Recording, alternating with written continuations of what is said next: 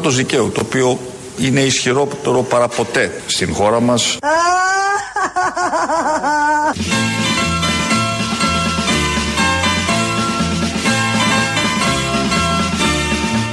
Είναι ισχυρότερο παραποτέ.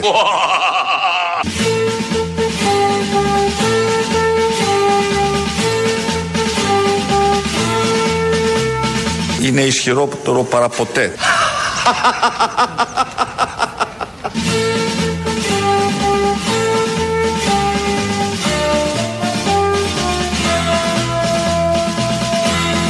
κράτος δικαίου, το οποίο είναι ισχυρότερο παραποτέ στην χώρα μας.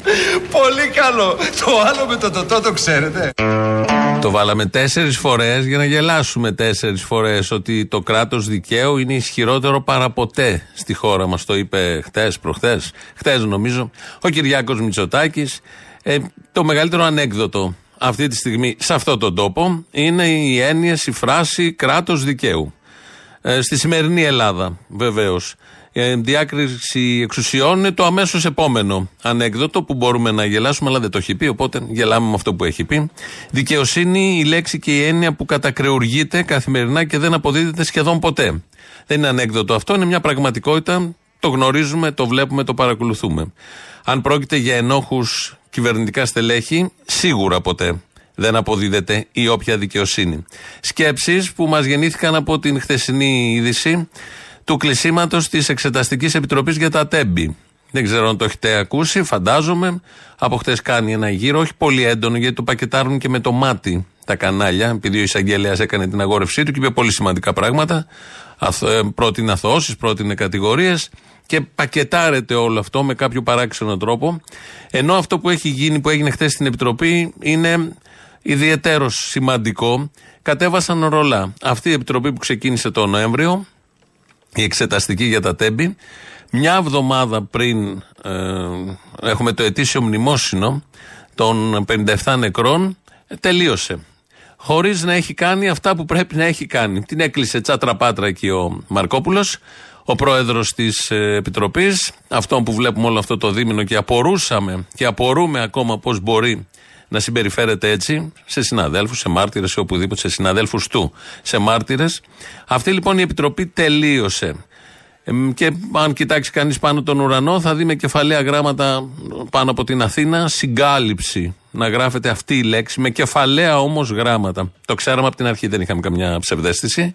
Απλά έγινε κάπως άτσαλα και με παράξενο τρόπο. Θα ακούσουμε λίγο εδώ ένα διάλογο από την θεσινή ε, επιτροπή, αυτή την εξεταστική, μεταξύ του κ. Κόκαλη, που είναι βουλευτής του ΣΥΡΙΖΑ, δραστήριο μέλος της επιτροπής, είναι η αλήθεια, και του προέδρου αυτής της επιτροπής, του Ματσό Μαρκόπουλου. Γιατί κλείνετε την εξεταστική ενώ έχουμε τη δυνατότητα να διακόψουμε να έρθει δικογραφία. Γιατί; Γιατί αναφέρονται πολιτικά πρόσωπα; Γιατί αναφέρεται ο Μοιραίος ο Καραμαλής; Για ποιο λόγο; Και ψάχνετε φτηνά επιχειρήματα. Ε, όλη η Ελλάδα γνωρίζει τον τρόπο που προεδρεύσατε. Χωρίς να υπάρχει, μην μου το δείχνετε εμένα αυτό, γιατί δεν έχετε ιδέα από νομικά. Εντάξει.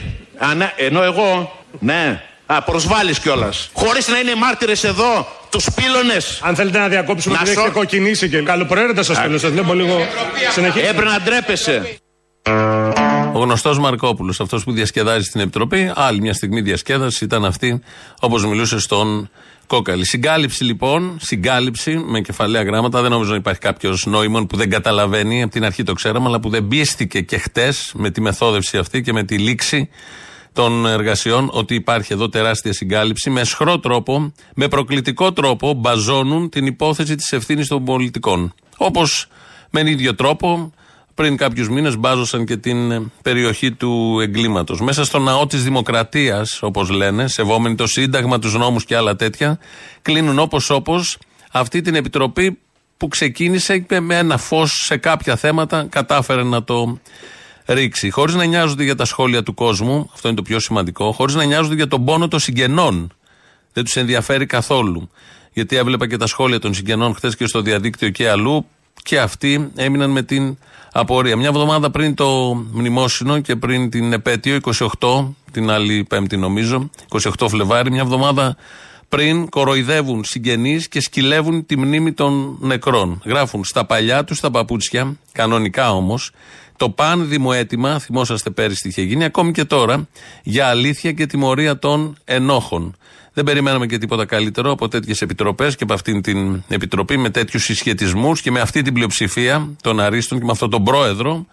Αλλά τόσο ομά, τόσο απροκάλυπτα, ούτε τα κλασικά προσχήματα που κάποτε η δεξιά έχει εμπειρία σε προσχήματα. Μετά τον εμφύλιο λειτουργούσε με προσχήματα. Έκανε τα χειρότερα, αλλά λειτουργούσε με κάποια προσχήματα. Όχι πάντα βέβαια. Κλείνουν λοιπόν την επιτροπή σε μια στιγμή που αν περιμέναμε λίγο θα είχαν και τη δικογραφία, θα είχαμε όλοι και τη δικογραφία της εισαγγελίας από τη Λάρισα. Γιατί κάπου σε κάποιες μέρες τελειώνει και η δικαστική, η πρώτη φάση της δικαστικής έρευνας. Οπότε θα ήταν ένα πολύ χρήσιμο εργαλείο για αυτήν την επιτροπή. Όχι, τίποτα δεν περιμένανε. Κλείνουν την επιτροπή σε μια στιγμή που είχαν αρχίσει οι αποκαλύψεις και οι σημαντικές μαρτυρίες. Τα τελευταία, τις τελευταίες μέρες, τελευταίες 15-20 μέρες, πολλά βίντεο έρχονται στο φως της δημοσιότητας, βίντεο τα βλέπουμε όλοι εμείς, πολλές καταθέσεις εκεί, πολλές μαρτυρίες, ένα ψηλό φως ή καταλαβαίνουμε, εν πάση περιπτώσει, τι γίνεται με τις ευθύνες και πού πάει το πράγμα. Δεν κάλεσαν κομβικούς μάρτυρες σε αυτούς τους δύο-δυόμιση μήνες που λειτουργούσε. Αγνόησαν πορίσματα αυτή η επιτροπή που θα έρχεται φως. Αδιαφόρησαν για τις αγγελικές έρευνες, αυτό που λέγαμε πριν. Δεν ζήτησαν δικογραφία από εισαγγελία Λάρισας. Δεν τους ένιαξε, δεν έκανε καμία κίνηση ο Μαρκόπουλο πρόεδρος να ε, συνεννοηθεί γύρω από αυτά. Αποκλείστηκαν εμπειρογνώμονες που είχαν τεκμηριωμένη γνώση για το θέμα. Ο ματσό ο τύπος ο Μαρκόπουλος, σαν κουτσαβάκι του λιμανιού, προκαλούσε και τραμπούκιζε μάρτυρες μέχρι και χθες και βουλευτές. Προσέβαλε την αισθητική και την νοημοσύνη όλων. Νομίζω θα μείνει για πάντα αυτή η ντροπή στην κυβέρνηση της Νέας Δημοκρατίας για τις αισχρές μεθοδεύσεις, ντροπή για τους βουλευτές που συμμετείχαν, της κυβερνητικής παράταξης, αυτούς τους βουλευτές, που συνέπραξαν στο έγκλημα και πάνω στο έγκλημα, και στα δύο εγκλήματα, γιατί είναι ένα έγκλημα αυτό που έγινε πέρυσι και ένα άλλο έγκλημα είναι όλη η μεθόδευση ένα χρόνο τώρα. Έγκλημα πάνω στο έγκλημα. Ντροπή σε όσους έστησαν και συμμετείχαν σε αυτή την αλητεία απέναντι στους 57 νεκρούς. Βγαίνει σήμερα το πρωί ο κυβερνητικός εκπρόσωπος, ο κ. Μαρινάκης, να πει ότι δεν έχει γίνει συγκάλυψη. Το να πετάμε, το να πετάμε λάσπη στον ανεμιστήρα και να λέμε συγκάλυψη, χωρίς να τεκμηριώνουμε γιατί θεωρούμε ότι υπάρχει συγκάλυψη. Χωρίς να τεκμηριώνουμε γιατί θεωρούμε ότι υπάρχει συγκάλυψη. Υπάρχει συγκάλυψη, λέει κάποιος, γιατί; Γιατί ο Α ή ο Β δεν εκλήθη. Γιατί κάποιος πήγε να κρύψει αυτό το στοιχείο. Εγώ δεν θεωρώ ότι υπάρχει Μάλιστα. κανένα θέμα συγκάλυψης. Αλίμονο αν υπήρχε, Μάλιστα. όλα στο φως. Όλα στο φως. Όλα στο φως, αλλά τελείωσε. Δεν υπάρχει δωμάτιο για να ανάψουμε το φως. Δεν υπάρχει τίποτα για να πέσει το φως. Τα κουκούλωσαν πολύ πρόχειρα, πολύ βιαστικά. Και ο καθένας μας καταλαβαίνει, ψηλιασμένοι είμαστε σε αυτόν τον τόπο, ζούμε χρόνια. Ξαναλέω, δεν περιμέναμε κάτι διαφορετικό, αλλά το πώς το μεθόδευσαν, η τέτοια επιβεβαίωση που πήραμε ότι θα τα κουκουλώνανε και με αυτόν τον τρόπο, προκαλεί διάφορα ερωτήματα για το πόσο νοιάζονται για τους θεσμούς, για την τήρηση του συντάγματος, των νόμων, της δεοντολογίας και όλα αυτά. Ένας εκ των βουλευτών της Νέας Δημοκρατίας, της πλειοψηφίας που συμμετείχε σε αυτήν την επιτροπή, είναι ο Ιάσον Φωτήλα, ο οποίος στη γραμμή Μαρινάκη, ακόμη και τώρα που έχει τελειώσει η επιτροπή, λέει ότι θα λάμψει αλήθεια. Η κυβερνητική πλειοψηφία καταγγέλει αυτή τη συμπεριφορά και υπόσχεται σε όλο τον ελληνικό λαό ότι θα κάνει ό,τι περνάει από το χέρι της προκειμένου η αλήθεια να λάμψει. Μπράβο! Δεν λάμπει η αλήθεια. Δεν υπάρχει διαδικασία για να λάμψει η αλήθεια. Κοροϊδεύουν και από πάνω. Το κάνουν, είναι στο DNA αυτής της παρατάξεως, είναι στο DNA αυτών που συμμετείχαν εκεί και δεν είναι μόνο στο DNA, είναι μια πραγματικότητα. Αν αφήσουμε τα DNA απ' έξω, κρίνοντας μόνο αυτό το δίμηνο, δυόμισι μήνες πόσο ήταν, ε, μπορούμε να βγάλουμε συμπεράσματα. Θα ακούσουμε πέντε γιατί, πέντε ερωτήματα, όπως ακριβώς θα έθεσε ο Καραθανασόπουλος από το Κουκουέ, ο Νίκος Καραθανασόπουλος, σε αυτήν την επιτροπή. Η φωνή ναι είναι του Καραθανασόπουλου, είναι βουλευτής Κουκουέ. Τα ερωτήματα όμως πρέπει να απαντηθούν, δεν έχουν απαντηθεί. Είναι απορίες που μένουν στη σούμα την τελική από τη μέχρι τώρα λειτουργία αυτής της επιτροπής. Πρώτο ερώτημα. Το πρώτο μεγάλο κενό είναι η έκρηξη και η πυρκαγιά. Από τις τόσες εργατόρες που με πολύ μεγάλη ε, επιμέλεια καταγράψατε πόσες εργατόρες κάναν πόσους μάρτυρες κανείς δεν μπόρεσε να μας πει εκτός από τον διευθύνοντα σύμβουλο τη Τρένοσέ που έδωσε το δικό του αφήγημα βεβαίως για συγκεκριμένους λόγους ότι φταίνε τα, τα πετρέλαια στις μηχανές, τα υγρά ψήξης. Κανείς άλλος δεν μπόρεσε να πει ότι οτιδήποτε. Δεν ενδιαφέρει την πλειοψηφία το ζήτημα γιατί η πυρκαγιά επεκτάθηκε και έκαιγε για ώρες με αποτέλεσμα η πλειοψηφία των θυμάτων να είναι από την πυρκαγιά και όχι από τη σύγκρουση. Δεν σας απασχολεί, δεν σας ενδιαφέρει το ζήτημα γιατί έγινε η έκρηξη. Όχι είναι η απάντηση. Αυτό το πολύ απλό από τις πρώτες μέρες υπάρχουν πληροφορίες, δημοσιεύματα. Δεν τους ενδιαφέρει γιατί αν είχαμε πυρκαγιά, γιατί οι περισσότεροι ήταν καμένοι, από πού προήλθε, τι μετέφερε η εμπορική αμαξοστοιχεία. Δεν τους ενδιαφέρει. Κάνανε επιτροπή για να δείξουν ότι ενδιαφέρονται και τελικά δεν ενδιαφέρονται. Δεύτερο ερώτημα, γιατί δεν κάλεσαν εμπειρογνώμονες; Γιατί λοιπόν δεν ζητάτε να κληθούν εδώ πέρα οι εμπειρογνώμονες των δύο επιτροπών οι οποίες ασχολήθηκαν και με το συγκεκριμένο ζήτημα να μας πούν τη γνώμη η Επιτροπή Εμπειρογνωμόνων που όρισε η δικαστική αρχή της Λάρισας και η Επιτροπή Εμπειρογνωμόνων που έβαλαν οι οικογένειες των θυμάτων. Γιατί αποκλείεται αυτές τις δύο επιτροπές εμπειρογνωμόνων; Τροχαίο έχεις και αμέσως θα έρθει ο πραγματογνώμονας, ο εμπειρογνώμονας να δει τι γίνεται, να μελετήσει γιατί υπάρχει εμπειρία. Εδώ έχουμε δύο επιτροπές, δύο εμπειρογνώμονες από δύο φορείς, είναι οι συγγενείς και η εισαγγελία, για να ερευνήσουν το θέμα. Δεν τα θέλει αυτά η συγκεκριμένη εξεταστική, νομίζουν δεν την αφορούν. Ήθελε να καλέσει αυτούς που κάλεσε, αρκέστηκε στα υπόλοιπα, είναι πολύ έξυπνη αυτή η επιτροπή και δεν θέλει τους εμπειρογνώμονες, τους ειδικούς δηλαδή, για να καταθέσουν τι ακριβώς συνέβη εκείνη την τρομερή βραδιά. Πώς έγινε η δολοφονία δηλαδή. Δεν το θέλαν αυτό οι βουλευτές, δεν το ήθελε ο Μαρκόπουλος, δεν το ήθελε η κυβερνητική παράταξη. Τρίτο ερώτημα για τον Μπάζουμα. Το δεύτερο μεγάλο κενό το οποίο υπάρχει είναι γιατί επισπεύθηκε η αλλίωση του χώρου του εγκλήματος. Είχαν ολοκληρωθεί οι εργασίες, οι ανακριτικές των ερευνών, είχαν εξαντληθεί όλες οι δυνατότητες για να προχωρήσουμε σε αυτό. Τον κύριο Αγοραστό που καλέσαμε επικαλέστηκε το δικαίωμα της σιώπης ως κατηγορούμενος. Αλλά είπε ότι δεν ήταν αυτός που έδωσε την εντολή. Εκτελούσε εντολές. Γιατί λοιπόν να μην καλέσουμε τον κύριο Τριαντόπουλο, τον αρμόδιο υφυπουργό, να δούμε ποιος έδωσε, που δεν είναι και κατηγορούμενος μέχρι ώρας, ποιος έδωσε την εντολή για να προχωρήσει η αλλίωση του χώρου του εγκλήματος. Γιατί λοιπόν να αποκλείεται την εξέταση του κύριου Τριαντόπουλου. Γιατί ο κύριος Τριαντόπουλος είναι μέγαρο Μαξίμου. Γι' αυτό αποκλείεται. Γιατί η κυρία Καριστιανού είχε πει σε αυτή την επιτροπή ότι της είπε ο αγοραστός ότι μου είπαν από ψηλά και κάπως άφηνε να εννοηθεί το Τριαντόπουλο και δεν θέλουν να τον καλέσουν γιατί η εντολή, αν ισχύει όλη αυτή η αλυσίδα γεγονότων, οδηγεί στο μέγαρο Μαξίμου. Δεν το θέλαν λοιπόν αυτόν στην Επιτροπή, δεν θέλανε τέτοιου τύπου αποκαλύψεις. Το ζήτησε η αντιπολίτευση, το έλεγε συνεχώς, σχεδόν όλα τα κόμματα. Και όλα τα κόμματα αποχώρησαν τελικά χτες και έμεινε μόνη της η Νέα Δημοκρατία. Έτσι κι αλλιώς, αφού τελείωσε όλο αυτό. Τον Τριαντόπουλο πάντως, άρα το μέγαρο Μαξίμου, δεν το θέλανε. Τέταρτη ερώτηση από Καραθανασόπουλο και τοποθέτηση ταυτόχρονα για τους δύο διευθυντές που επίσης δεν καλέσανε. Ποια δικαιολογία και με ποιο σκεφτικό. Δεν καλεί, έχει καλέσει όλους σχεδόν τους διευθύνοντες συμβούλους, ΟΣΕ και ΕΡΓΟΣΕ. Δεν καλεί τον κύριο Σπηλιόπουλο τον Κώστα. Γιατί δεν τον κάνει, εσείς τον ορίστε. Το κυβέρνησης της Νέας Δημοκρατίας είχε οριστεί. Διευθύνων σύμβουλος και της ΕΡΓΟΣΕ και μετά του ΟΣΕ.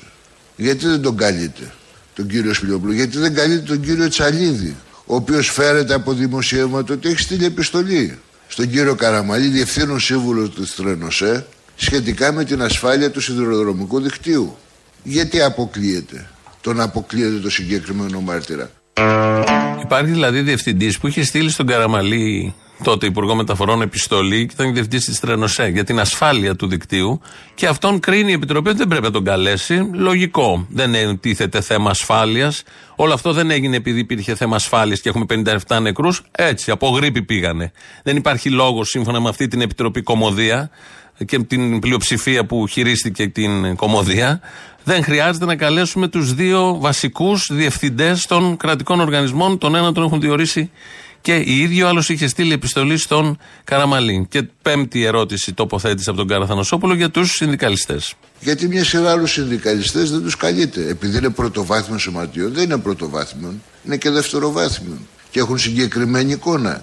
Δηλαδή και τον κύριο Γενιδούνια, για παράδειγμα. Αλλά και τον κύριο Τρευλό, ο οποίος είναι στην Ομοσπονδία, την, Πανε, την Πανελλήνια Ομοσπονδία των Σιδηροδρομικών και επικεφαλής της ΔΕΣΚ που έστειλε την επιστολή 20 μέρες πριν το έγκλημα στα τέμπη και προειδοποιούσε για μεγάλο δυστύχημα το οποίο έρχεται. Γιατί τους αποκλείεται, με ποια δικαιολογία. Τι να τους κάνει αυτή η επιτροπή; Αυτός θα τους καλούσε μια επιτροπή που θέλει πραγματικά να ρίξει φως και να μάθει τι ακριβώς γίνεται, που σέβεται τον εαυτό της, που είναι εκεί άνθρωποι που νιώθουν τον πόνο των συγγενών, που έχουν συγκλονιστεί από τους νεκρούς και από αυτό το έγκλημα. Αν είσαι ένα γουρούνι, δεν σε ενδιαφέρει η, τι ακριβώς έχει γίνει. Υπάρχει ε, παράταξη συνδικαλιστική, το λέει ο Καραθανοσόπουλο, που 20 μέρες πριν έχει γίνει viral πέρυσι το, η ανακοίνωσή της, έλεγε ότι υπάρχουν θέματα ασφαλείας. Άρα τα είχαν μελετήσει. Μια επιτροπή δικαιοσύνης, γιατί έχει και τέτοιες αρμοδιότητες αυτή η επιτροπή της Βουλής, δεν καλεί αυτόν τον μάρτυρα να πει πού το έχεις δει εσύ το πρόβλημα ασφάλειας και δεν το είχαν δει άλλες υπηρεσίες. Να βγάλουμε φως, να βγάλουμε συμπέρασμα και να ρίξουμε φως. Τίποτα. Η συγκεκριμένη επιτροπή λοιπόν, τίποτα από όλα αυτά τα αυτονόητα τα αυτονόητα δεν θέλησε να κάνει. Γι' αυτό μιλάμε για κουκούλωμα από την αρχή, γι' αυτό μιλάμε για ασέβεια απέναντι στους νεκρούς και στους συγγενείς, για δούλεμα των συγγενών, για δούλεμα όλων ημών. Τέτοιοι άνθρωποι είναι επικίνδυνοι. Αν σε αυτό το κορυφαίο έγκλημα που συγκλώνησε τον τόπο συμπεριφέρονται κατάμουτρα με αυτό το φρικτό και εσχρό αλήτικο τρόπο, αυτοί είναι ικανοί να κάνουν τα πάντα. Τα πάντα όμως Ξέρω, θα πείτε τώρα κάποιοι, μα τα κάνουν τα πάντα. Όχι, εδώ είναι, αλλάζει το level. Πάμε πιο ψηλά σε ποιότητα. Ο Μαρκόπουλος λοιπόν χτες αφού είχε λήξει όλο αυτό το, ε, το show ε, τοποθετήθηκε. Δεν είμαι σίγουρος πόσους ενδιέφερε σε αυτή την αίθουσα η αλήθεια. Δεν είμαι σίγουρος πόσοι θέλανε πιο πολύ το show και το να γίνει αυτή η επιτροπή αρένα. Μεγαρέων δάκρυα λοιπόν. Ήθελε ο Μαρκόπουλο, ήθελε η Νέα Δημοκρατία και κατηγορεί τώρα όλα τα άλλα κόμματα που φύγανε, από, όλοι φύγανε, αποχώρησαν, για να, ότι αυτοί δεν θέλανε την αλήθεια και θέλανε το show. Μπορεί ο καθένας να καταλάβει ποιος έκανε show, τι τύπου show έκανε και ποιος ήθελε να κρύψει, να κουκουλώσει και να μπαζώσει όχι μόνο την περιοχή και οποιοδήποτε στοιχείο επιβαρυντικό για τους ίδιους, γιατί είναι μέχρι τα μπούνια ενοχοποιημένοι, γιατί αγνόησαν επιστολές, δεν έκαναν αυτό που πρέπει, όχι μόνο η προηγούμενη κυβέρνηση, η σειρά των υπουργών που πέρασε, για τους λόγους που όλοι γνωρίζουμε, μεγαλύτερη βεβαίως ευθύνη. Τα τελευταία χρόνια ήταν και πολλά. Θα είχαν λυθεί όλα αν κάποιος υπουργός ήθελε να ασχοληθεί με τα θέματα ασφάλειας αντί να μας διαβεβαιώνει ότι όλα πάνε πάρα πολύ καλά και ότι αν ξέραμε ότι υπάρχει πρόβλημα ασφάλειας δεν θα το λέγαμε γιατί ο κόσμος δεν θα μπαίνει μέσα. Με τέτοιες λογικές, με τέτοιες αντιλήψεις, λογικό να κλείσει με αυτό το κουκούλωμα και να κλείσει ο χρόνος και να θυμηθούμε και να τιμήσουμε τη μνήμη των νεκρών σε 5-6 μέρες. Ένας εκ των συγγενών ε, του δολοφονηθέντα Βάιου Βλάχου είναι ο αδερφός του Βαγγέλης Βλάχος που χτες το βράδυ βγήκε και μίλησε. Συνεχίζουμε τον ίδιο αγώνα και θα προσπαθήσουμε όσο μπορούμε να παλέψουμε για τη δικαιοσύνη. Ε, δεν μας μένει κάτι άλλο και πραγματικά αυτό θέλουμε. Θέλουμε να μάθουμε την αλήθεια, να, ξεκινήσει, να ξεκινήσουν οι δίκες ώστε να μπορέσουμε και εμείς να ηρεμήσουμε. Είμαστε ένα χρόνο, δεν μπορούμε να κοιμηθούμε και τους τελευταίους μήνες με την εξεταστική κάθε εβδομάδα είχαμε να ανεχτούμε και προσβολές, είχαμε να ανεχτούμε ε, συμπεριφορές οι οποίες δεν αρμόζουν απέναντί μας, ε, ξαναζήσαμε πράγματα τα οποία δεν έπρεπε να ξαναζήσουμε, τα οποία έχουν κάνει την κατάσταση χειρότερη. Θέλουμε να ηρεμήσουμε και θα μας, θα μας ηρεμήσει η αλήθεια και η δικαιοσύνη. Ελπίζουμε στη δικαιοσύνη. Δεν έχω και τρελές ε, ελπίδες σε αυτή τη δικαιοσύνη. Ε, αλλά όμως πολύ καλά κάνουν οι συγγενείς και περιμένουν από την δικαιοσύνη. Την Επιτροπή δεν περίμενε από την αρχή. Παρ' όλα αυτά όμως αυτή η Επιτροπή έριξε φως και είδαμε αντιδράσεις, είδαμε πρόσωπα να μιλάνε, να τοποθετούνται. Και όλη αυτή η διαδικασία συγκάλυψης ήταν πολύ ξεβρακωτική για το πώς η Νέα Δημοκρατία θέλει να αντιμετωπίσει και αντιμετωπίζει το συγκεκριμένο θέμα. Και μόνο γι' αυτό δηλαδή ε, Καλώς έγινε αυτή η επιτροπή για να ξεβρακωθούν πλήρως, να μην υπάρχει και κανείς, γιατί ακούμε συνεχώς δηλώσεις για το κράτος δικαίου και ενοχλήθηκαν πάρα πολύ που η Ευρωπαϊκή Ένωση έβγαλε αυτό το ψήφισμα την προηγούμενη εβδομάδα και βγήκαν οι δικαστές. Ο Άριος Πάγος αμέσως ανακοίνωσης, σε 48 ώρες έβγαλε την ανακοίνωση ο Άριος Πάγος.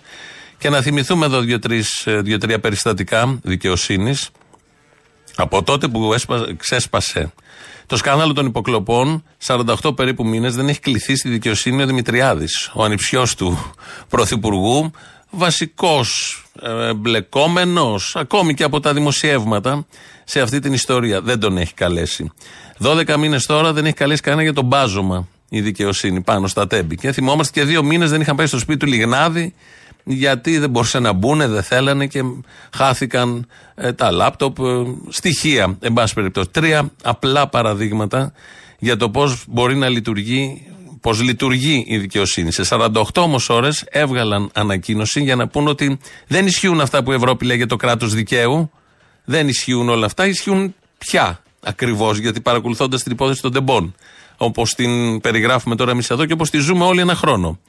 Και βλέποντας και αυτά τα απλά παραδείγματα που σας ανέφερα εγώ, τα πιο χτυπητά μάλλον, καταλαβαίνουμε τι κράτος δικαίου υπάρχει εδώ. Όμως, μπορεί εγώ να τα λέω όλα αυτά γιατί είμαι εμπαθής, θα σταθούμε και θα πιστέψουμε τις δηλώσεις του κυρίου που ακολουθεί. Θα περιοριστούμε πάλι σε κάποιους υπαλλήλους; Δεν υπάρχουν ευθύνες σε αυτούς που έχουν αποφασίσει ότι αυτός ο τρόπος είναι ασφαλής, ενώ δεν ήταν. Καταρχάς, ε, επιτρέψτε μου να επαναλάβω ότι όλοι θέλουμε να μάθουμε την αλήθεια.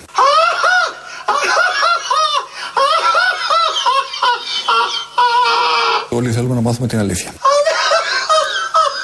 Θα φροντίσω να πάρουμε ένα μεγάλο προβολέα και να ρίξουμε άπλετο φως ακριβώς το τι έγινε. Επέστονται, ο προβολέας δεν βρέθηκε. Πήγαν με φακό, πήγαν με αναπτήρα. Περίμεναν το φως του ήλιου, δεν πήγαν τη νύχτα. Δεν ξέρω, κάτι χάλασε. Τεχνικό είναι το θέμα δηλαδή. Μπορεί να γίνει μπαταρίες, να κάηκε. Ε, αυτό είναι ο Πρωθυπουργός Κυριάκος Μητσοτάκης στο Σταύρο Θεοδωράκη. Περίπου πότε ήταν, κάνα μήνα. Μετά στην περίφημη συνέντευξη που είχε ζητήσει να βάλουν και πλάτη οι, όσοι, όσοι διασώθηκαν από αυτή το, τη δολοφονία ε, τους είχε ζητήσει να βάλουν πλάτη. Στην ίδια λοιπόν συνέντευξη έλεγε ότι θέλει την αλήθεια, με αυτό το πιστικό ύφος που έχει πάντα ο Κυριάκος Μητσοτάκης, και ότι θα, με τον προβολέα θα ρίξει φως. Ο προβολέας λοιπόν στην εξεταστική με αυτόν τον τρόπο έριξε το φως όπως το περιγράφουμε και το ξέρουμε. Και επίσης, μην ακούτε τι λέω εγώ όλα αυτά που είμαι και εμπαθής, αλλά θα ακούσουμε και θα πιστέψουμε τον κύριο πάλι που ακολουθεί.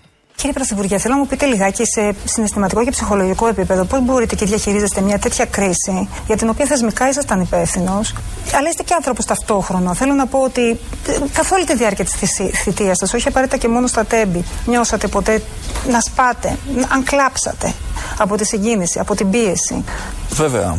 Και, και αισθάνθηκα μεγάλη πίεση και ιδιωτικά μπορεί και να, ε, μπορεί και να έκλαψα.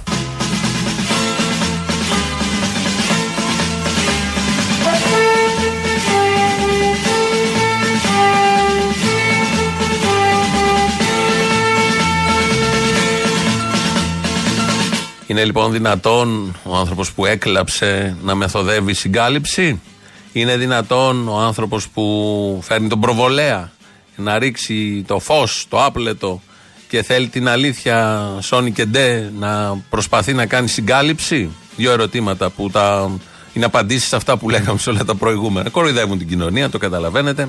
Το κάνουν όμως ομά. Δεν είναι το θέμα γιατί κοροϊδεύεις γιατί γίνεται με αυτόν τον τρόπο και γιατί γίνεται με αυτό το θέμα. Και πάνω σε αυτό το θέμα που θα έπρεπε να είναι αλλιώς, γιατί έχουν έρθει ότι είναι διαφορετικοί από του προηγούμενου που κάναν στο μάτι αυτά που κάνανε. Πόσο εργαλειοποιήθηκε το μάτι για να γίνει η κυβέρνηση Νέα Δημοκρατία και ότι είναι ένα κράτος δικαίου και ταράζονται και ενοχλούνται με τις ε, αξιολογήσεις ε, στην ενημέρωση που κάνουν παγκόσμιοι οργανισμοί, ε, με όσα γίνονται και με τους μετανάστες που ενοχλούνται από αυτά που βγάζουν τα μεγάλοι διεθνείς οργανισμοί για το πώς αντιμετωπίζει η Ελλάδα τους μετανάστες. Γενικώς θίγονται και συνέχεια απολογούνται, για την κυβέρνηση λέω, απέναντι σε πολλούς, στην Ευρωπαϊκή Ένωση, είτε είναι κανάλια, είτε είναι διεθνείς οργανισμοί, ότι δεν είναι έτσι τα πράγματα. Τελικά είναι έτσι τα πράγματα και αποδεικνύεται και από την ε, δολοφονία των Ντεμπών ότι τα πράγματα είναι έτσι. Νομίζω ο καθένας που έχει παρακολουθήσει στοιχειοδό και βλέποντας την αγωνία, τη μανία να συγκαλύψουν και να σκεπάσουν και να μπαζώσουν την υπόθεση, μπορεί να καταλάβει είναι μια κλασική αρχή για να βγάλεις ένα συμπέρασμα.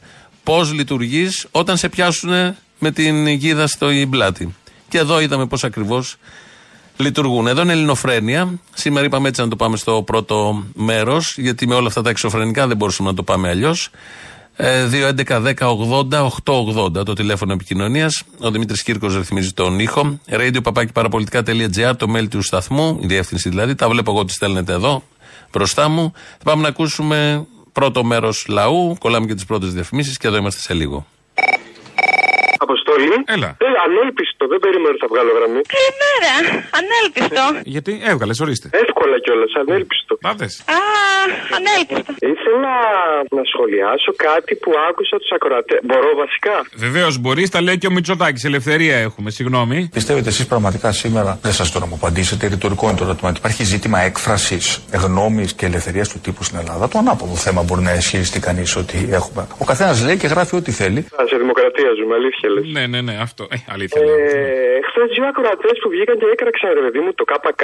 Τον έναν τον ψιλοόρμησες. Εχθές, όπως άκουσα εγώ στην εκπομπή, έτσι, το τηλεφώνημα δεν έγινε χθε. Τον έναν τον ψιλοόρμησες, σαν και μου φάνηκε λίγο πιο καλό προαίρετο. Ο δεύτερος ήταν, νομίζω, λίγο πιο πονηρός. Απλά πιάσανε δύο θέματα. Την ψήφιση του ΚΚ για το επίδομα α, αναφέρθηκε στα ΜΑΤ συγκεκριμένα. Πράγμα το οποίο δεν ισχύει. Δεν είναι έτσι ακριβώς. Καλό είναι να τα ψάχνουμε λίγο περισσότερα τα πράγματα. Γιατί καλοθελητές υπάρχουν πολλοί. Μιλάς που ψήφισε το κουκουέ την αύξηση του μισθού. Ήταν αύξηση μισθού, ήταν ενσωματώθηκε ένα επίδομα. Αυτό εννοώ που έγινε το προηγούμενο καλοκαίρι, αν δεν κάνω λάθος. Ναι, ναι, ναι. Να πούμε ότι ήταν προς όλα τα σώματα ασφαλείας, έτσι. Δηλαδή και για λιμενικούς και για πυροσβέστες, νομίζω και για στρατιωτικούς. Δεν ήταν δεν και καλά και για τα ΜΑΤ. Και ας μας πούνε αυτοί οι άνθρωποι που εντάξει, καλά κάνουν και αντιδρούν για τα ΜΑΤ συγκεκριμένα και ξέρουν και ποιος είναι ο ρόλος τους. Αν το κόμμα που ενδέχεται να ψήφισαν και έγινε κυβέρνηση κατήργησε τα σώματα της καταστολής, τα συγκεκριμένα. Και αν τυχόν. Ε, τώρα δεν είναι όλοι Σιριζέοι;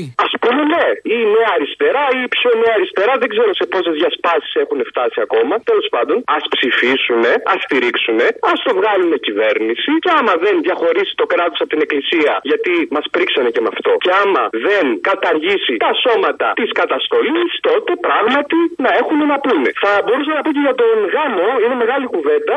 Επίσης παίζει πάρα πολύ λάσπη, πάρα πολύ διαστρέβλωση. Είναι το μοναδικό κόμμα που έχει βγάλει ρε παιδί μου, μια απόφαση, αναλύει το ζήτημα, έχει full αρθρογραφία, έχει full βίντεο από παρεμβάσεις των βουλευτών βουλευτριών στη Βουλή. Μην ξεχνάτε ότι με πρόσχημα το περιβάλλον την προστασία βάζουν ανεμογεννήτριες σε νατούρα. Μην ξεχνάτε πως με πρόσχημα τη διευθέτηση του χρόνου εργασίας και να περνάει ο γονιός περισσότερο χρόνο τα παιδιά του ψηφίζουν 13 ώρα. Μην ξεχνάτε πόσο τεράστια μπίζνα είναι η ιατρικώ υποβοηθούμενη αναπαραγωγή. Πάλι καλά που δεν είχα πολλά να πω. Πάλι καλά που δεν έχεις να πεις πολλά, αλλά αυτά, αυτά ψηφίζουν 13 ώρα. Θεσπίζουμε τη δυνατότητα ενός εργαζομένου να δουλεύει σε πολλαπλούς εργοδότες. Δηλαδή, μπορεί κάποιος εργαζόμενος να δουλεύει 2-8 ώρα σε δύο διαφορετικούς εργοδότες. Θα θες να κάνεις ένα απογευματινό χειρουργείο που το θέσπισε αυτός που ψήφισε τα 13 ώρα και δεν θα μπορείς γιατί δουλεύεις στο δεύτερο εργοδότη. Αυτά δεν μπορώ.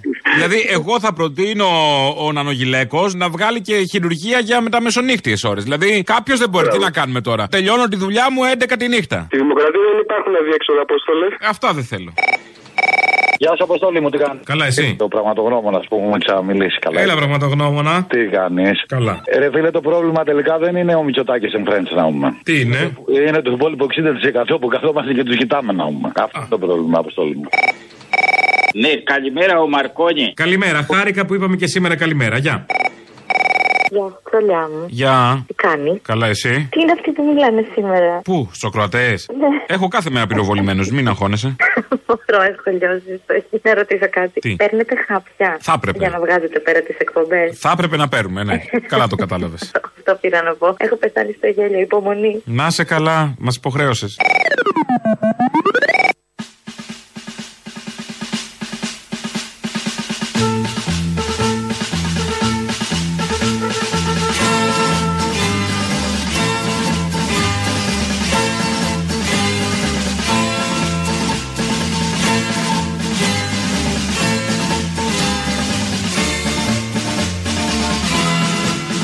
Κράτος δικαίου, το οποίο είναι ισχυρότερο παραποτέ στην χώρα μας,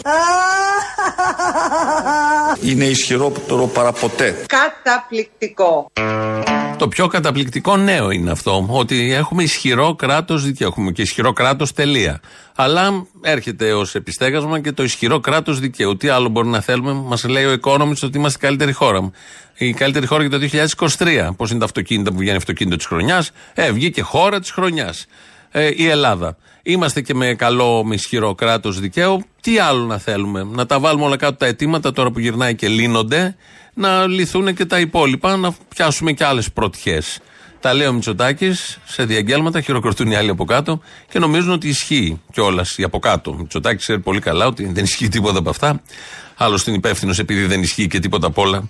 Αυτά. Οι αγρότες ήρθαν χτες ε, με τα τραχτέρια τους, ε, με κύμα αλληλεγγύης, γιατί από όπου πέρναγαν τους χειροκροτούσε ο κόσμος, αυτούς χειροκροτούσε, όχι τους αστυνομικούς που έλεγε ο Χρυσοχοίδης. Και μ, έθεσαν για άλλη μια φορά, βρήκαν και πολλές κάμερες μπροστά τους, για άλλη μια φορά τα δίκαια αιτήματα. Όλος ο κόσμος είναι μαζί μας. Πρέπει να το καταλάβουν. Ή θα ζήσουμε ή θα πεθάνουμε φέτος. Συντηρούμε 32 επαγγέλματα. Από εμά τρώνε οι, οι, οι τελαράδες, οι μεταφορείς, δεν μπορεί, οι εργάτες όλοι. Υπάρχει επιβίωση τώρα, δεν μπορούμε να, να ζήσουμε. Μας παίρνουν τα προϊόντα τα τζάπα και εσεί εδώ Εθνέοι, ο νομός της Αθήνας θα τρώει τρεις φορές παραπάνω. Είναι κάτι που δεν το περίμενα. Ότι κάποιος αγωνίζεται για μας. Α είναι οι αγρότες. Όσα τα χρώματα του τρακτέρ, τόσο και οι αποχρώσεις του κόσμου. Τα προβλήματα μας ενώνουν. Είμαστε αποφασισμένοι να κάτσουμε, να παλέψουμε, να διεκδικήσουμε αυτά που απαιτούμε. Γιατί όλος ο κόσμος είναι σε απόγνωση ο αγροτικός κόσμος. Α ανοίξουν άλλο βαρέλι αφού έφτασε αυτό στον πάτο. Είναι θέμα βαρελιού. Τελείωσε αυτό το βαρέλι. Ξύσαμε και τον πάτο να ανοίξουμε και ένα άλλο βαρέλι. Σύμφωνα με τα όσα λέει και ο κύριος Χατζηδάκης και ο Economist και η Ευρωπαϊκή Ένωση, έχουμε πολλά βαρέλια που γεμίζουν από ό,τι φαίνεται με τους γνωστούς τρόπους και οι γνωστοί γεμίζουν πάντα, οι πολλοί δηλαδή αυτά τα βαρέλια και θα μπορούσε να λύσει κομβικά θέματα των αγρότων. Ο κύριος Χατζηδάκης σήμερα το πρωί βγήκε στο Sky και είπε για αυτά που δώσανε στους αγρότες. Άρα δεν πρόκειται να ικανοποιηθεί κάποιο από τα αιτήματά τους τώρα στην παρούσα φάση. Δεν υπάρχει δυνατότητα, καταλαβαίνω. Δεν μπορούμε περαιτέρω, διότι, διότι έχουμε ξεπεράσει τις αντοχές του προπολογισμού ε, ήδη από την αρχή της χρονιάς για τους αγρότες, για τους γιατρούς και για το επίδομα γέννησης έχουμε δώσει 212 εκατομμύρια πάνω από τις προβλέψεις του προπολογισμού που είχε ψηφιστεί το Δεκέμβριο. Και δεν μπορούμε περισσότερα. Δώσανε 212 εκατομμύρια, όπως λέει και το τονίζει. 120 είχαμε δώσει μόνο στην Aegean πάντως. Όταν είχε ανάγκη η εταιρεία να τη σώσουμε μέσα στον COVID. Όλα αυτά μαζί που είπε και οι αγρότες είναι 212. Καλή αναλογία. Για αυτό το κράτος έτσι όπως λειτουργεί, το ταξικό όπως το λένε κάποιοι. Πολύ καλή αναλογία είναι αυτή. Προηγούνται οι ανάγκες των εταιριών και από εκεί και πέρα των ανθρώπων. Και μάλιστα των ανθρώπων που ε, φτιάχνουν, ε, κατασκευάζουν, ε, οργώνουν, ε, κάνουν οτιδήποτε για τη διατροφή μας. Για κάτι πάρα πολύ βασικό. Δηλαδή, η διατροφή σημαίνει και υγεία και ποιότητα ζωής γενικότερα. Αυτά τα πολύ ωραία δεν βγαίνει, δεν έχουμε περαιτέρω. Λέει ο Χατζηδάκης, δεν υπάρχει περαιτέρω να δώσουμε κάτι άλλο. Ό,τι δόθηκε, δόθηκε. Λαός μετά από αυτό πολύ ευτυχισμένος, γιατί έχουμε και κράτος και κράτος δικαίου και ισχυρό. Συγγνώμη, ξέχασα το ισχυρό. Κράτος δικαίου, μέρος δεύτερον. Έλα, Αποστολή. Έλα. Δεν μου λες, ρε φίλε, είδε το πρωτοπαλίκαρο εκεί του Παναγιώταρου το παλαιοχριστιανό; Τον είδα, ναι. Εμείς είμαστε παλαιοχριστιανοί, Ρωμιοί. Ζούμε παλαιοχριστιανικά και είμαστε και Ρωμιοί. Πράγμα που σημαίνει όχι Έλληνες. Αυτό. Α, κοίτα, η αλήθεια είναι ότι υπήρχε χώρος και για κάτι παλαιοχριστιανούς. Δεν είχαμε παλαιοχριστιανούς. Η αλήθεια είναι, φίλε. Δηλαδή ότι τόσα αυτός φρούτα έχουμε έκανε- δει το τελευταίο διάστημα. Να και κάτι Αυτός καινούριο έκανε επιτέλους. πράξη. Κάτι καινοτόμο. Αυτός έκανε πράξη αυτό που τους λέγαμε, που λέγαμε φασίστες στα λαγούμια σας, το έκανε πράξη. Ε, αυτός το πήρε στα σοβαρά, το άκουσε. Μπράβο. Το πήρε στα σοβαρά, Όχι, ναι. Μπράβο. Ε, σωστά. Μπράβο γιατί αυτός ήξερε ελληνικά τέλος πάντων και κατάλαβε αυτό που λέμε με τα λαγούμια. Ναι, ναι, ναι. Ρωμαϊκά. Ρωμαϊκά. Δεν ξέρει ελληνικά αυτός. Α, ναι, μπράβο σου, είναι Ρωμιός. Και εθνοφύλακας υπήρξα και ακρίτας υπήρξα γιατί μεγάλωσα στην ακριτική Ικαρία, στην Παραμεθόριο και ορθόδοξάρα ήμουνα. Ναι, Ναι, γεια σας. πιο δυνατά. Μ' ακούτε; Ναι, ναι. Ναι, είχαμε μιλήσει νωρίτερα. Μου είπατε να σας καλέσω μεταξύ μία με δύο για την προβολή στην Google. Στην Google. Ναι, ναι, ναι. Ναι, ναι, ναι, για πείτε μου. Ωραία, μπορείτε να μιλήσετε τώρα, έτσι; Ναι, ναι, ναι, πείτε μου λίγο τι προβολή θέλετε εσείς στην Google; Ωραία, λοιπόν, αυτό είναι ουσιαστικά για να αποκτήσει προβολή το στούντιο με λέξεις κλειδιά. Ε, Η λέξη κλειδιά είναι νοικιαζόμενο στούντιο, διαμονή διακοπές, οτιδήποτε γενικά ανάλογα με τις παροχές σας, αν είναι εξοπλισμένο, αν έχει κουζίνα, με την τοποθεσία του. Όλες αυτές τις λέξεις εσείς έχετε απεριόριστες που μπορούμε να βάλουμε. Οκ. Σε οποιαδήποτε γλώσσα. Για να Αχα. σας βρίσκουν και οι τουρίστες. Έτσι, μην είναι μόνο στα ελληνικά. Κατάλαβα. Απλά δεν αφορά μόνο τους τουρίστες το στούντιο το δικό μας. Θέλω να πω είναι. Έχουμε και με φώτα νέων γράφουμε απ' έξω το στούντιο. Θέλω να πω απλά αφορά κυρίως άντρες. Ωραία, τέλεια. Μπορούμε να βάλουμε ό,τι θέλετε. Αυτό θα ε, το πείτε και στο τεχνικό τμήμα όταν μιλήσετε. Να είναι στοχευμένες ανάλογα Ναι. και με την πελατεία που θέλετε. Ναι, άντρες με τα μεσονύτιε ώρες, τέλος πάντων και με κάποιες προφυλάξεις. Πάντως, ναι, αυτά είναι τα στούντιό μας. Ναι, ναι, ναι, τέλεια, τέλεια. Ωραία, λοιπόν. Γενικά έχετε απεριόριστε. Έχω απεριόριστε επισκέψεις. Ωραία, αυτές τις βάζουμε στο επαγγελματικό σας προφίλ. Ε, ναι, είναι επαγγελματική η δουλειά μας με τα κορίτσια, ναι. Ωραία. Τις βάζουμε στο επαγγελματικό σας προφίλ με την επωνυμία στούντιο. Περιγραφή, ωράριο λειτουργίας, φωτογραφίες σε όλα τα social media, αν υπάρχουν. Στίγμα στο χάρτη. Και στίγμα. ε, Τα στίγματα δεν μπορώ, ναι, κατάλαβα. Ωραία. Ε, Εντάξει, ό,τι επιθυμείτε θα το συνοηθείτε με το τεχνικό τμήμα. Έγινε. Όπω είναι γενικά. Η συμμετοχή είναι σε 150 ευρώ συν ΦΠΑ για έναν ολόκληρο χρόνο. Τσάμπα. Και για ό,τι χρειαστείτε υπάρχει εντελώς 150 είναι μια εκτόνωση περίπου, ναι. Ωραία, οπότε. Με τα έξι μαγικά χέρια. Ναι. Ε, σας πότε σας εξυπηρετεί να παραλάβετε το φάκελο με τους κωδικούς σας. Δεν έχω κάποια ιδιαίτερη προτίμηση, οπότε το Ωραία, στείλετε. να το κα- βάλουμε Τετάρτη 9 με 1 ή 1 με Καλά είναι. Μία με δύο. Ωραία. Σε τι διεύθυνση το στέλνω; Εδώ που είμαστε, απειδήτου και απάρτου γωνία είναι. Κολονός. Κολονός, κολονός, μισό λεπτάκι. Πώς το είπατε τη διεύθυνση; Απειδήτου Ναι, και απάρτου ναι. 7. Είναι γωνία, είναι γωνία. Είναι σε κάποιο όροφο; Ω, ισόγειο είναι. Γωνία, γωνία, ισόγειο. Ωραία. Ο courier αν Είναι μια μονοκατοικία με neon lights που γράφει απ' έξω στούντιο. 24ωρο είναι. Ωραία. Ο courier αν χρειαστεί κινητό είναι αυτό που τελειώνει σε 71. Αυτό. 71. Αχα. Ωραία. Το ονοματεπώνυμό σας. Ντέμπορα Λάγκρες. Πώς είπατε, Ντε- Ντέμπορα Λάγκρες. Ντέμπορα Λάνγκρε. Ωραία. Ε, υπάρχει επαγγελματικό αφημί; Υπάρχει, ναι. Πείτε μου. 135268 Ναι. 471. Ωραία, τέλεια. Οπότε, όπως είπαμε, παραλαμβάνετε αύριο. Μία με δύο έχω σημειώσει ότι σας βολεύει. Από έλεπο την οφάκελος. Η τελική είναι στα 186 με την καταβολή στον courier και μιλάτε με το τεχνικό τμήμα με το που παραλάβετε. Έγινε, ευχαριστώ πολύ. Να έχετε. Γεια σας. Γεια σας. Ναι, για χαρά. Γεια. Εμείς οι συνταξιούχοι είμαστε σύμμαχοι στον αγώνα, το δίκαιο αγώνα των αγροτών. Ξέρουμε ότι αν νικήσουν οι αγρότες, θα κερδίσουμε και εμείς οι εργαζόμενοι και οι συνταξιούχοι. Καλή δύναμη και πάντα με αγώνες. Όλος ο λαός. Τι να τους κάνει τους αγώνες, έχει συνέδριο αύριο ο ΣΥΡΙΖΑ. Αυτό είναι το σημαντικό. Οι αγώνες είναι last year. Τώρα έχουμε συνέδριο η αριστερά, ενωμένη, είναι κυβερνητική επιλογή, είναι αντιπολίτευση. Και πάνε όλοι μαζί, έτσι όπως τους ξέρουμε, με αυτές τις θέσεις, να κάνουν αύριο, να αρχίσουν το περίφημο συνέδριο σε κλίμα συντροφικής αγάπης. Ακούμε εδώ τον σύντροφο Ζαχαριάδη. Εσείς λέτε, μέλη της πολιτικής γραμματείας, ότι συμπεριφέρετε σαν ε, ο διευθυντής μιας ε, ε, επιχείρησης. Καταρχήν Πάτε. εκλέξαμε πρόεδρο. Αλλά μην τρελαθούμε δηλαδή, γιατί στο Εκλέξαμε τέλος θα φανεί πρόεδρο. ότι Δεν εμείς δημιουργήσαμε το πρόβλημα. Εκλέξαμε πρόεδρο και αυτό δεν το αμφισβητεί κανένας. Δεν εκλέξαμε μονάρχη. Τι δεν εκλέξαμε, μονάρχη πάνω που ε, με τη μοναρχία έχουμε κάποια θέματα γενικότερα. Εδώ ο Ζαχαριάδης λοιπόν αποκαλεί, λέει ότι έτσι όπως συμπεριφέρεται, βγαίνει από τα συμφραζόμενα, ο Κασελάκης είναι μονάρχης και θυμίζω ότι έχουμε εκλέξει πρόεδρο γιατί είναι αριστερό κόμμα με αρχές. Δεν είναι τώρα ένα κόμμα ό,τι να είναι. Το είδαμε, τις είδαμε τις αρχές με το πώς έγινε η διαδικασία για να εκλεγεί ο μονάρχης. Ε, ψήφισε όποιος να είναι. Ήρθε ο μονάρχης ως τουρίστας με τα καλοκαιρινά, ούτε καν τα χειμερινά που να το περίμενε και έγινε αρχηγός της αντιπολίτευσης στην Πανανία που λέγεται Ελλάδα. Κατά τα άλλα, ε, βγαίνουν τώρα συνέχεια τους, βλέπω όλα τα μεγάλα στελέχη και λένε ότι είναι κόμμα αρχών και είναι, έχει παράδοση και ιστορία και τι είναι αυτά που κάνει ο Κασελάκης. Ποια παράδοση, ποια ιστορία, ποιες αρχές. Ποιες αρχές κυρίως. Ε, με συντροφική αγάπη λοιπόν αύριο θα είναι εκεί και ο Σπίρτζης. Αυτό που είπε ο Γιώργος Τσίπρας, να βρούμε ένα πρόσωπο για να πάμε στι ευρωεκλογές. Εσείς συμφωνείτε, το βλέπετε πιθανό, μπορεί να συμβεί κάτι τέτοιο; Αν δεν γίνει σεβαστή η πολιτική. Άρα δηλαδή μομφή στον α, Στέφανο Κασελάκη. Αν δεν γίνει, δεν υπάρχει κατά τη γνώμη μου μια πολιτική συμφωνία μέσα στο συνέδριο του ΣΥΡΙΖΑ και οριστικές αποφάσεις, είναι όλα ανοιχτά. Και αυτό. Με συντροφική αγάπη πάντα, στο πλαίσιο αρχών που είναι το κόμμα. Τελεία όλα αυτά. Έδωσε μια συνέντευξη ο Γιώργος Νταλάρας. Είχαμε πει και την άλλη φορά. Είναι ωραίο που έχει απασφαλίσει μέσα σε όλο αυτό το χάος της σύγχρονης ελληνικής πραγματικότητας. Έχουμε και έναν απασφαλισμένο Γιώργο Νταλάρα. Με αφορμή αυτά που είχε πει τότε στους δημοσιογράφους, όπως τα είχε πει, OK. Okay. Λοιπόν, έδωσε μια συνέντευξη στην, στο Μέγκα, στη Δώρα Αναγνωστοπούλου. Ε, λέει διάφορα. Εκεί για πρώτη φορά, εγώ δεν τον έχω ξαναδεί, εμείς θα τον ακούσουμε εδώ, αλλά μπορείτε να κάνετε την εικόνα. Είναι ένας Νταλάρας πολύ ευαίσθητος και σε δύο στιγμές ε, λυγίζει κιόλας.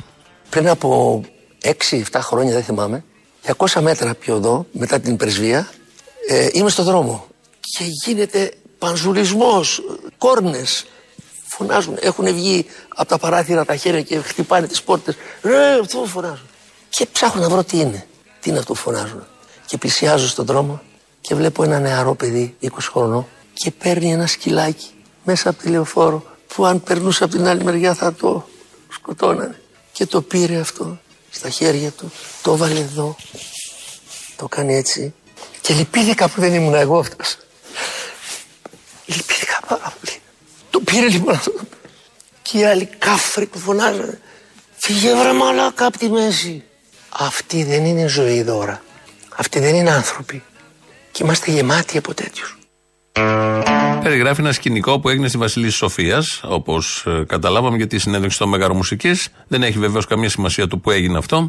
Είναι μια καθημερινή σκηνή στους δρόμους της Αθήνας που κάτι έχει συμβεί μπροστά και όλοι από πίσω, επειδή βιαζόμαστε, είμαστε στα κάγκελα, επειδή, επειδή, επειδή, έχουμε όλοι τα δικά μας. Κορνάρι χτυπιόμαστε, θεωρούμε ηλίθιο τον πρώτο, ανόητο, αργό, δεν ξέρω εγώ τι ε, που χαλάει την ε, ρουτίνα που έχουμε φτιάξει στο μυαλό μας και τη διαδρομή κυρίως που έχουμε φτιάξει στο μυαλό μας. Το περιγράφει με αυτόν τον τρόπο ο Γιώργος Νταλάρας. Και αμέσως μετά αναφέρθηκε και σε δύο Έλληνες ε, που θαυμάζει. Υπάρχουν άλλοι δύο διάσημοι και θέλω να σας τους πω. Πριν από 6-7 χρόνια, ο Κωνσταντίνος Βαρουχάκης, ένας νεαρούλης, σηκώθηκε και έφυγε και πήγε στη Ουκρανία, στη Ρωσία και έτρεξε τρίαθλο. Και ένας δικός σας είχε την ευγένεια να του ρωτήσει γιατί το έκανες και είπε: Στη γραμβούσα τα σχολεία μου, τα σχολεία μας θα πέσουνε. Πρέπει κάποιος να κάνει κάτι αυτά τα σχολεία. Και ο άλλος ήρωάς μου είναι ο Γιάννης Μπεχράκης. Αυτός που έδωσε τη ζωή του όλα αυτά τα χρόνια για να μαζεύει τους πρόσφυγες. Αυτή την Ελλάδα ονειρεύτηκα. Όχι την άλλη. Είναι άλλη Ελλάδα. Με άλλους Έλληνες. Δεν τη θέλω εγώ αυτή την Ελλάδα. Δεν μ' αρέσει. Δεν είναι χώρα αυτή έτσι όπως πάμε. Αυτά λέει ο Γιώργος Δαλάρας, οπότε μετά από αυτό, αυτό. Όμορφη και παράξενη πατρίδα.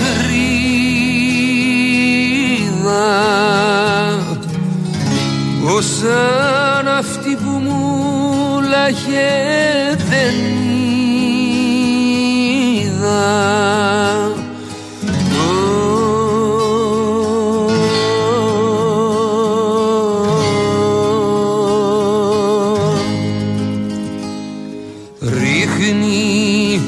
να πιάσει ψαριά πιάνει φτερότα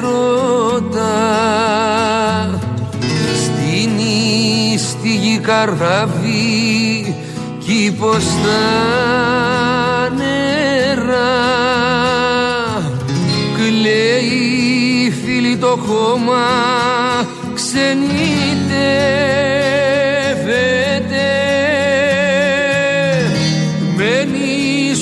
δρόμους αντριεύεται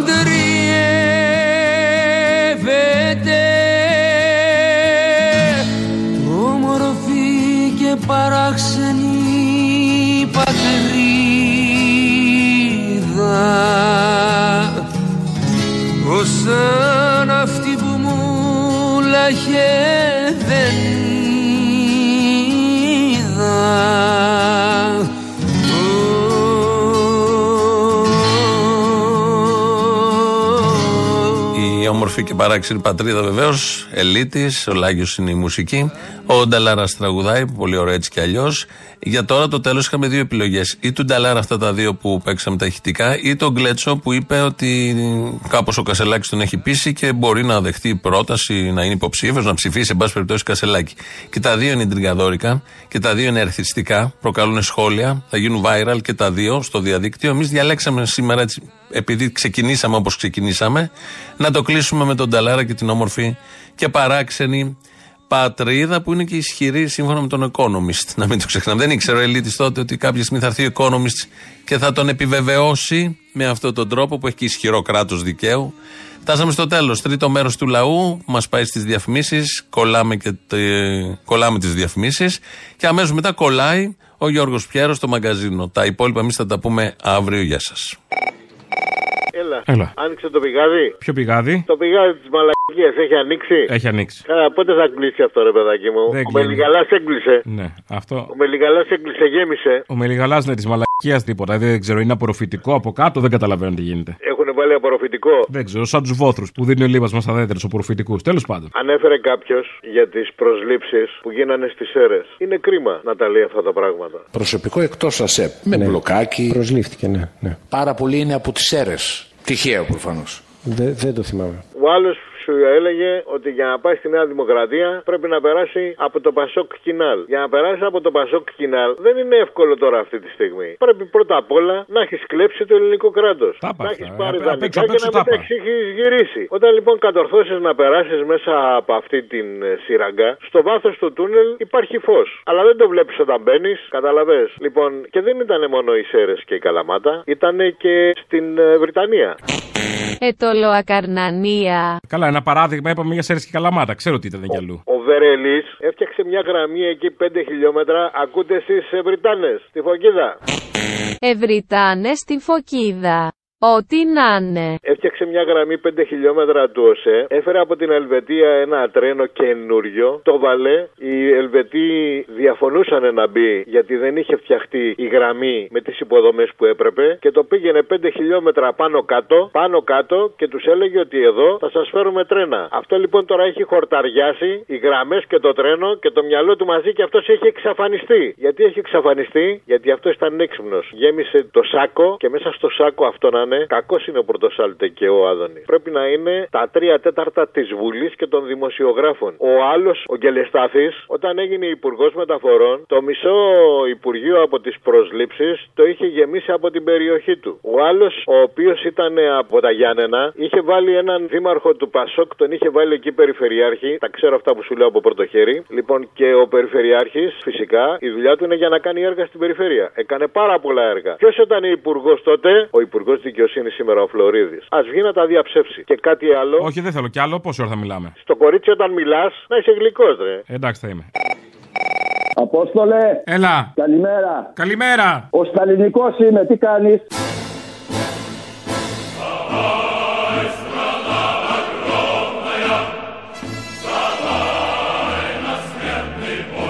Δεν βαριέσαι. Καλά. Καλά. Δεν μου λες να πούμε λίγο ιστορία. Τη δεκαετία του 1930. Δεν έχω κάνει, δεν τα έχω κάνει σήμερα. Είχαμε κόσμο χθες το βράδυ σπίτι. Ο Στάλιν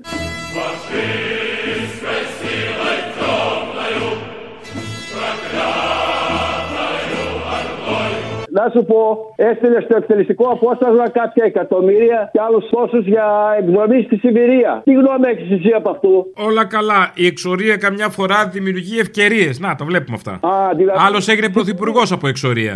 Εγώ ήμουν πολιτικό κρατούμενος 6 μηνών από τη Χούτα.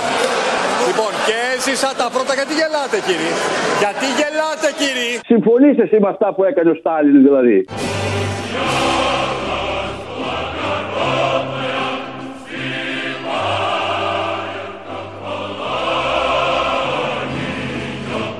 Ε, κοίταξε να δει, ναι. Α, μπράβο, μπράβο. Λοιπόν, είσαι ό,τι πρέπει με το κουτσούμπα δηλαδή. Εγώ είμαι παπάρα Τσέγκο. Παπάρατσέγκο. Α, παπαρατσέγκο. Λοιπόν, να το ξέρουν οι ακροατέ ότι είσαι σταλινικό. Ή ντρέπεσαι.